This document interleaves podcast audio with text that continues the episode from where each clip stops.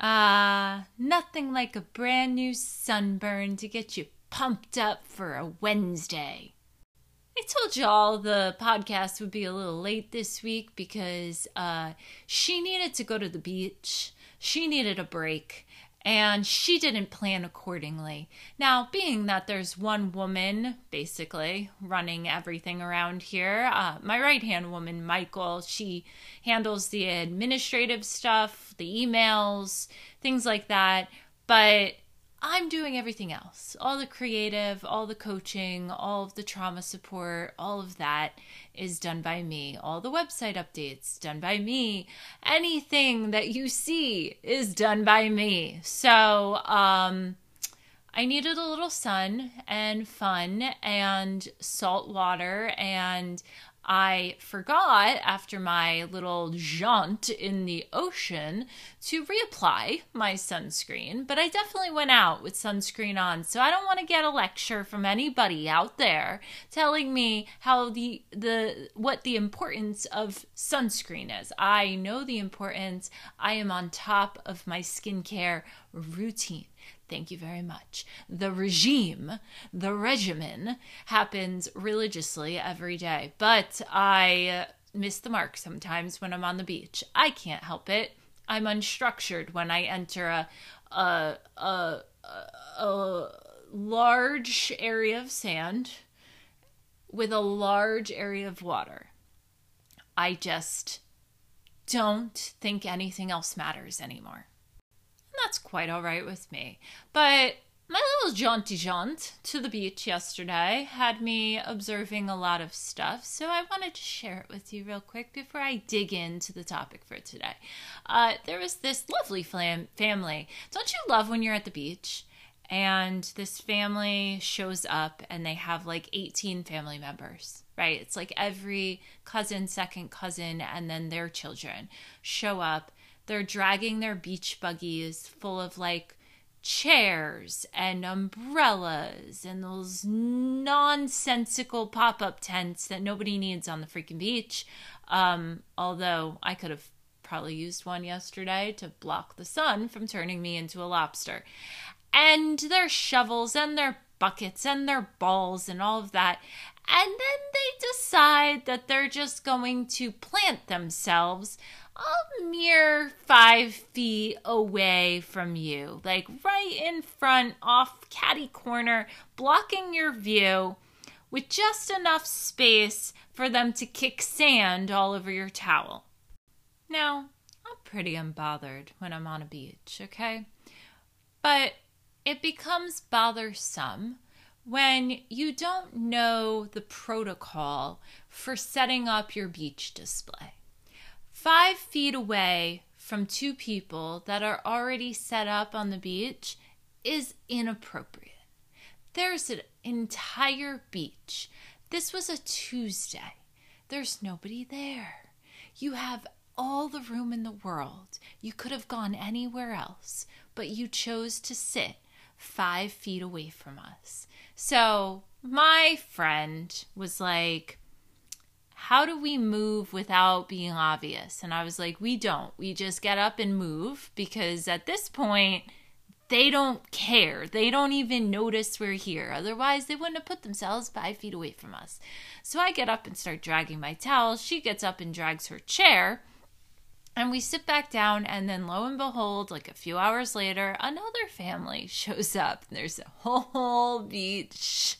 There's a whole freaking beach, y'all and they come on the other side of us.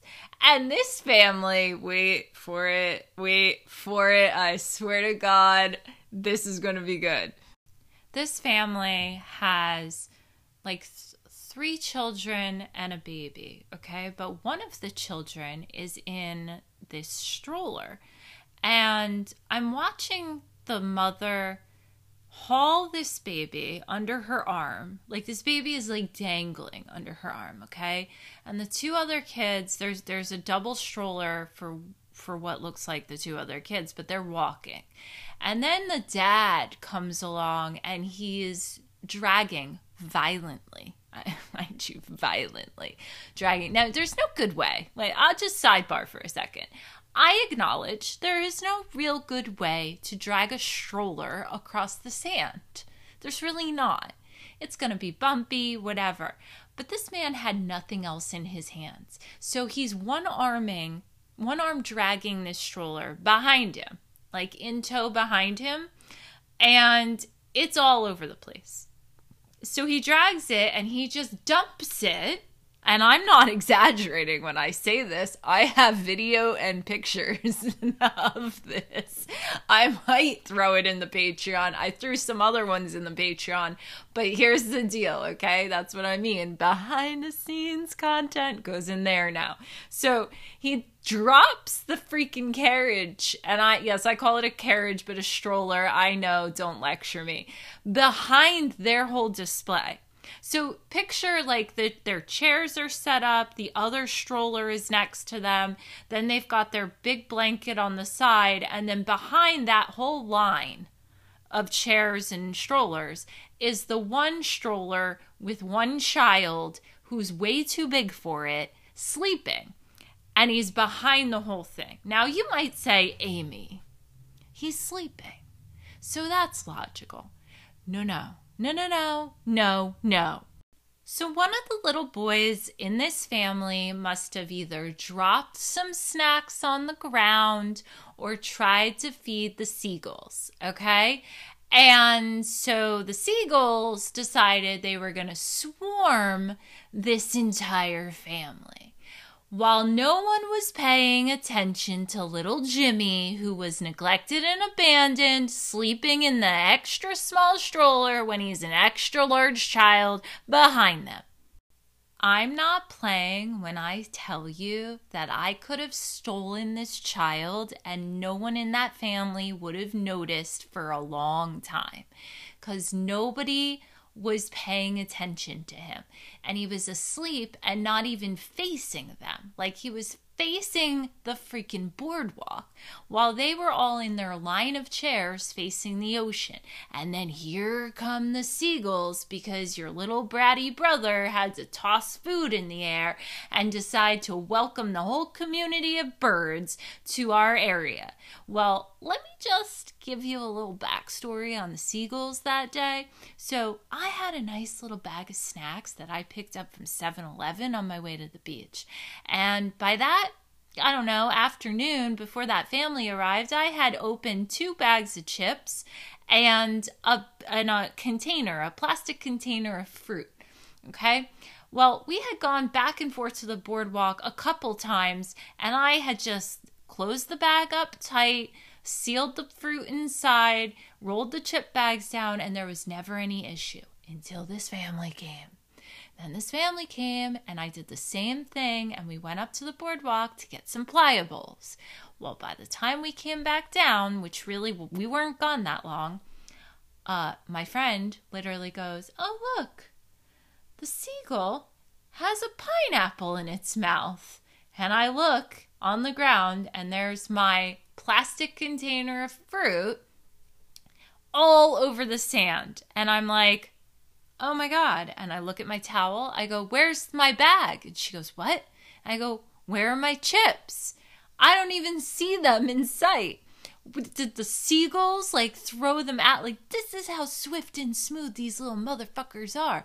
Like, they opened this plastic container that I personally struggle to open, and I have opposable thumbs. So let me get this straight y'all are just gonna sit there and mom is gonna dangle her baby in one arm and run around swinging her other arm, cursing at the seagulls to get away from her, but nobody's looking out for little Jimmy. These seagulls opened a plastic container that I struggled to open. You don't think those little bitches are gonna peck little Jimmy's eyes out? Daddy Rick is elbow deep in his giant bag of salt and vinegar kettle chips, and all these children are running around throwing things at the seagulls, and mom is sitting down holding her baby under one arm, screaming profanities at them, and all I could think to myself was, huh, and this is trauma. So, folks, listen to Amy Listen good. The next time you go to the beach, here are the rules. If you're going to drag your stroller, make sure it's empty. Don't put an extra large child in an extra small seat. It's just not a good look for you. Don't put matching bathing suits on your children that read Prince and Princess while the mother of your children is running around with the three month old dangling under her arm and her boob popping out and she's screaming profanities at the seagulls. And by all means, please, don't, don't leave a bag of open salt and vinegar chips out for the birds to eat. I'm not quite sure why the six foot rule works in hospitals and grocery stores and Dunkin' Donuts, but nobody minds it when they're on the beach. But I will say this when you're picking your spot on the beach, if you choose to sit four feet away from me, I'm going to videotape you and then I'm going to talk about you on my podcast. So let's dive right into our topic for today. I'm sure a lot of you follow me on Instagram, so you've been seeing that I uh, posted recently about people pleasing. And one of the most recent posts about people pleasing was me saying that when you're on the receiving end of a people pleaser, you are not responsible for them and their inability to set boundaries. It's not your job. You don't have to say no to them because you see that they're people pleasing. It's not your responsibility. They have to hold themselves accountable. Well, she took a lot of heat. She took a lot of heat. I kind of love when I take a lot of heat because I know I hit a, I struck a nerve. I hit a chord. You know, it was like a nice F sharp to the heart. I got a lot of messages uh, from people who said they hated me for that for that post, and then a, a bulk of them said that you know they sat down and they processed it and they thought about it and they realized, wow, she's on to something here. And then they messaged me and told me, I didn't like that post at all, actually. You pissed me the fuck off, Amy. But then when I regulated myself and I really thought about it, you're right. Listen, I've heard it all. Amy, you're too harsh. Amy, I don't like your tone. Amy, you're too direct. Amy is somebody who likes to just get her point across in the quickest and easiest way possible. And sometimes that doesn't come with a cushioned landing. And I'm okay with that. There's a lot of people that are also okay with that. But I know that there's things that I say that will rub people the wrong way at times. I'm not doing it maliciously. I just know that the ones that are willing to grow will sit down and regulate themselves, just like I have to do when shit rubs me the wrong way. You know, I have to be responsible for my actions and my feelings and my thoughts. I can't just sit down and you know, lash out at random people or anyone in my life or the comments under somebody's post because I disagree or I'm resistant to seeing something differently or hearing an alternative perspective. But I really admire those people that messaged me and said, Wow, you pissed me off. But I sat down and really thought about it and did some work around it and realized what I was actually pissed off about. And it wasn't your words. You were right. I just realized I was doing that thing that I didn't want to hear that I was doing, kind of stuff, right? But I want to talk specifically not about people lashing out because I've talked about that many times. And uh, it's not going to be the last time I say it because it happens often and it's all about emotional regulation. But what I do want to talk about is the fact that you're not responsible. You're not responsible for somebody else's inability to set boundaries. Now, some of the comments that I got from people that were not happy were saying that I was exploiting people's weaknesses. The truth of the matter is is that until a people pleaser is willing to look at their own pattern of behavior, even if you point it out to them, if they're not in a space to be willing or open to hear that, they're not going to hear it. It's not going to mean anything. If you walk around tiptoeing around everybody you see pleasing and appeasing, you're going to get hurt in that process. It's not helping you or them. If you don't want to receive from somebody, then you have to set your boundaries and be willing to say no. If somebody's offering you something, you're responsible for what you allow, what you accept, and what you tolerate. You're not responsible for their willingness or unwillingness to give. So let's go to the videotape. Or, in other words, let's pull up the quote on Instagram and let's dig in. I wrote, People pleasers are not being taken advantage of. They're willing to give and they lack boundaries. This is on them, not the ones they're giving to freely. It's the responsibility of the people pleaser to have their own boundaries and hold themselves accountable for behaviors that can be harmful towards themselves. So, when you're a people pleaser, you are maybe unaware that you're operating from a need to please and appease others. You're operating from a fear of abandonment or rejection. You're needing to get your needs met. I just read a recent comment on my Instagram somebody saying, Stop using words like neediness and needy. It stigma- stigmatizes people and it's not helpful. Well, it's a descriptive word for the behavior that they're exhibiting or the emotional state that they're in. When you are without something, right? Let's say water, for instance. You got no water, you become dehydrated. Well, then it's the same thing. When you don't fulfill your own needs, you become needy. You want me to call them dehydrated people? We can start doing that too. So, the dehydrated people pleasers are responsible even if they're unaware, because everybody's responsible even if they're unaware. Now, where the anger set in was people saying that I was exploiting the weaknesses of the people pleasers. Well, number one, that's not what exploiting is. Like what I wrote in the quote, somebody on the receiving end of a people pleaser is not responsible for the people pleaser's willingness to please and appease, is not exploiting a people pleaser.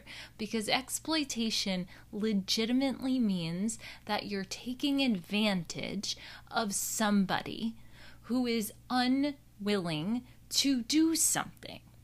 The people pleaser is willing. And once more, being on the receiving end of it, you have the option of saying yes or no. And you can gauge it based on the context around the situation, but I'll give you a personal example. As a people pleaser myself, okay, I also grew up with a mother who people pleased. And my mother would give and give and give and give, and then she'd complain later that she didn't have anything for herself. As a child to that, before I started people pleasing myself, on the receiving end of that, I started to notice a pattern. Okay, as kids, she'd hand out a 20 to my brother, to my sister, and to me and say, Go ahead, have fun, and I'll see you later, wherever she was taking us. Well, my brother and sister took their 20s willingly, but after a couple times of her handing these 20s out, I started to catch on that then, in the same breath that she was giving us the 20, she was also saying she didn't have any money left to get her hair done, or she didn't have any money to buy new shoes.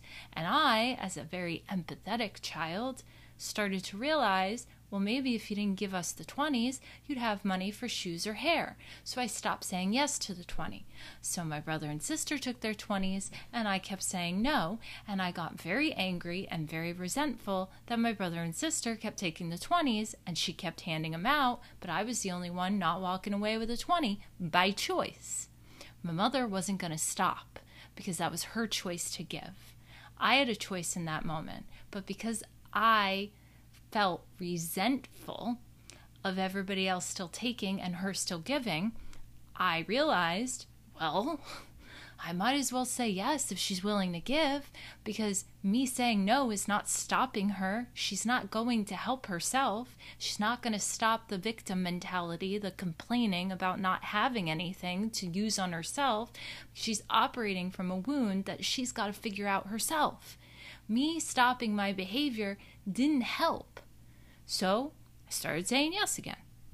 See, a lot of y'all out there think that you can actually control the behaviors of other people, and that's so far from the truth. You have no control over what another person is choosing to do or not do. Your responsibility is always to what you do or do not do. So if you are uncomfortable receiving from someone trying to give because you determine that their behavior is coming from a need to please and appease you, then say no or set some sort of boundary with a limit on it. But if you notice it and you recognize that, like, they're willing, I'm not taking from someone unwilling, they are extending this to me. If I say no, they're probably going to keep offering in most cases. But if I say no and I get resentful, then I really didn't want to say no to begin with, did I? Because if I'm saying no because I feel bad for them, guess what? They're going to go give to the next person anyway. You're not helping anyone. You got to look out for yourself first. That's not a self centered action. That's not unhealthy. That's not toxic. That's everybody is responsible for their own well being. Everybody is individually responsible for what they do, what they say, what they think, what they feel, what they allow in, what they accept, and what they tolerate.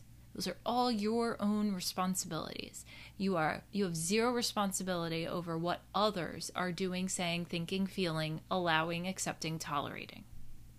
Now, a little message to my fellow people pleasing friends out there. As someone who knows and, and is awfully familiar with being on the receiving end of a people pleaser, but also becoming one myself at one point, right? Number one, do you ever get rid of it?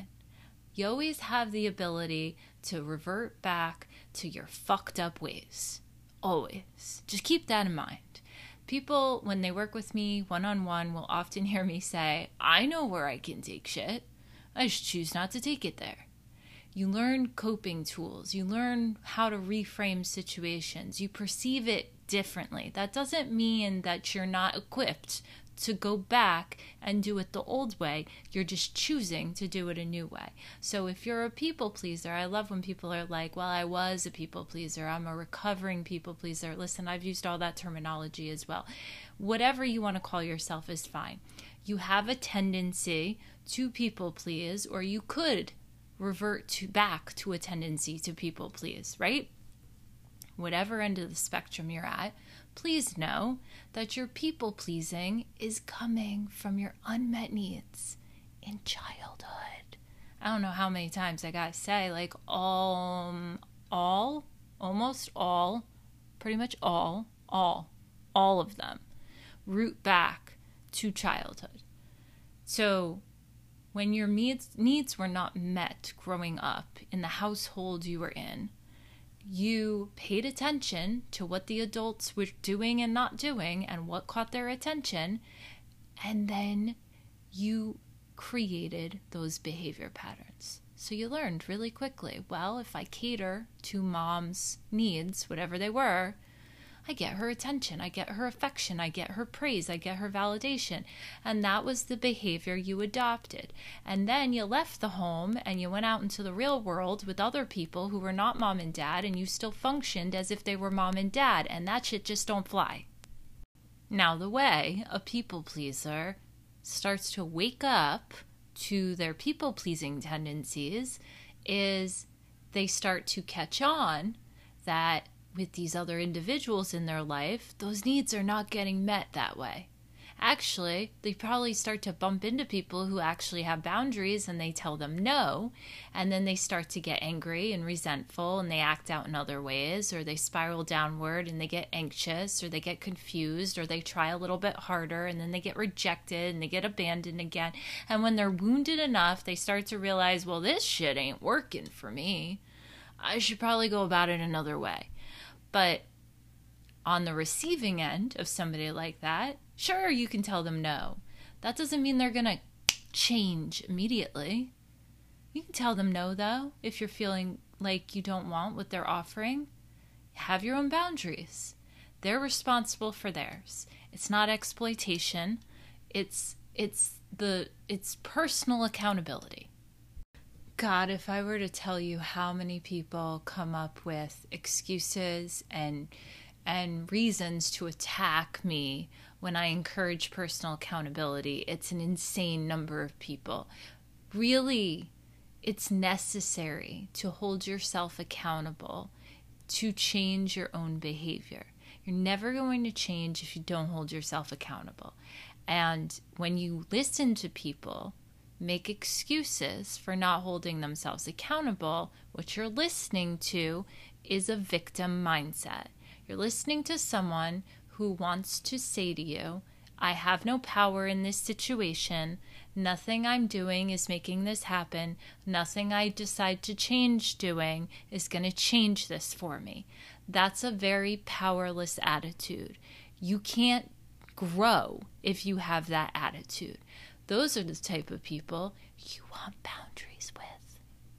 I feel like I need to start a chant with all of you who are you responsible for? Yourself. what are you responsible to do? Set boundaries. Is it your responsibility for what others do? No. All right. That's all I got for you. Till next week.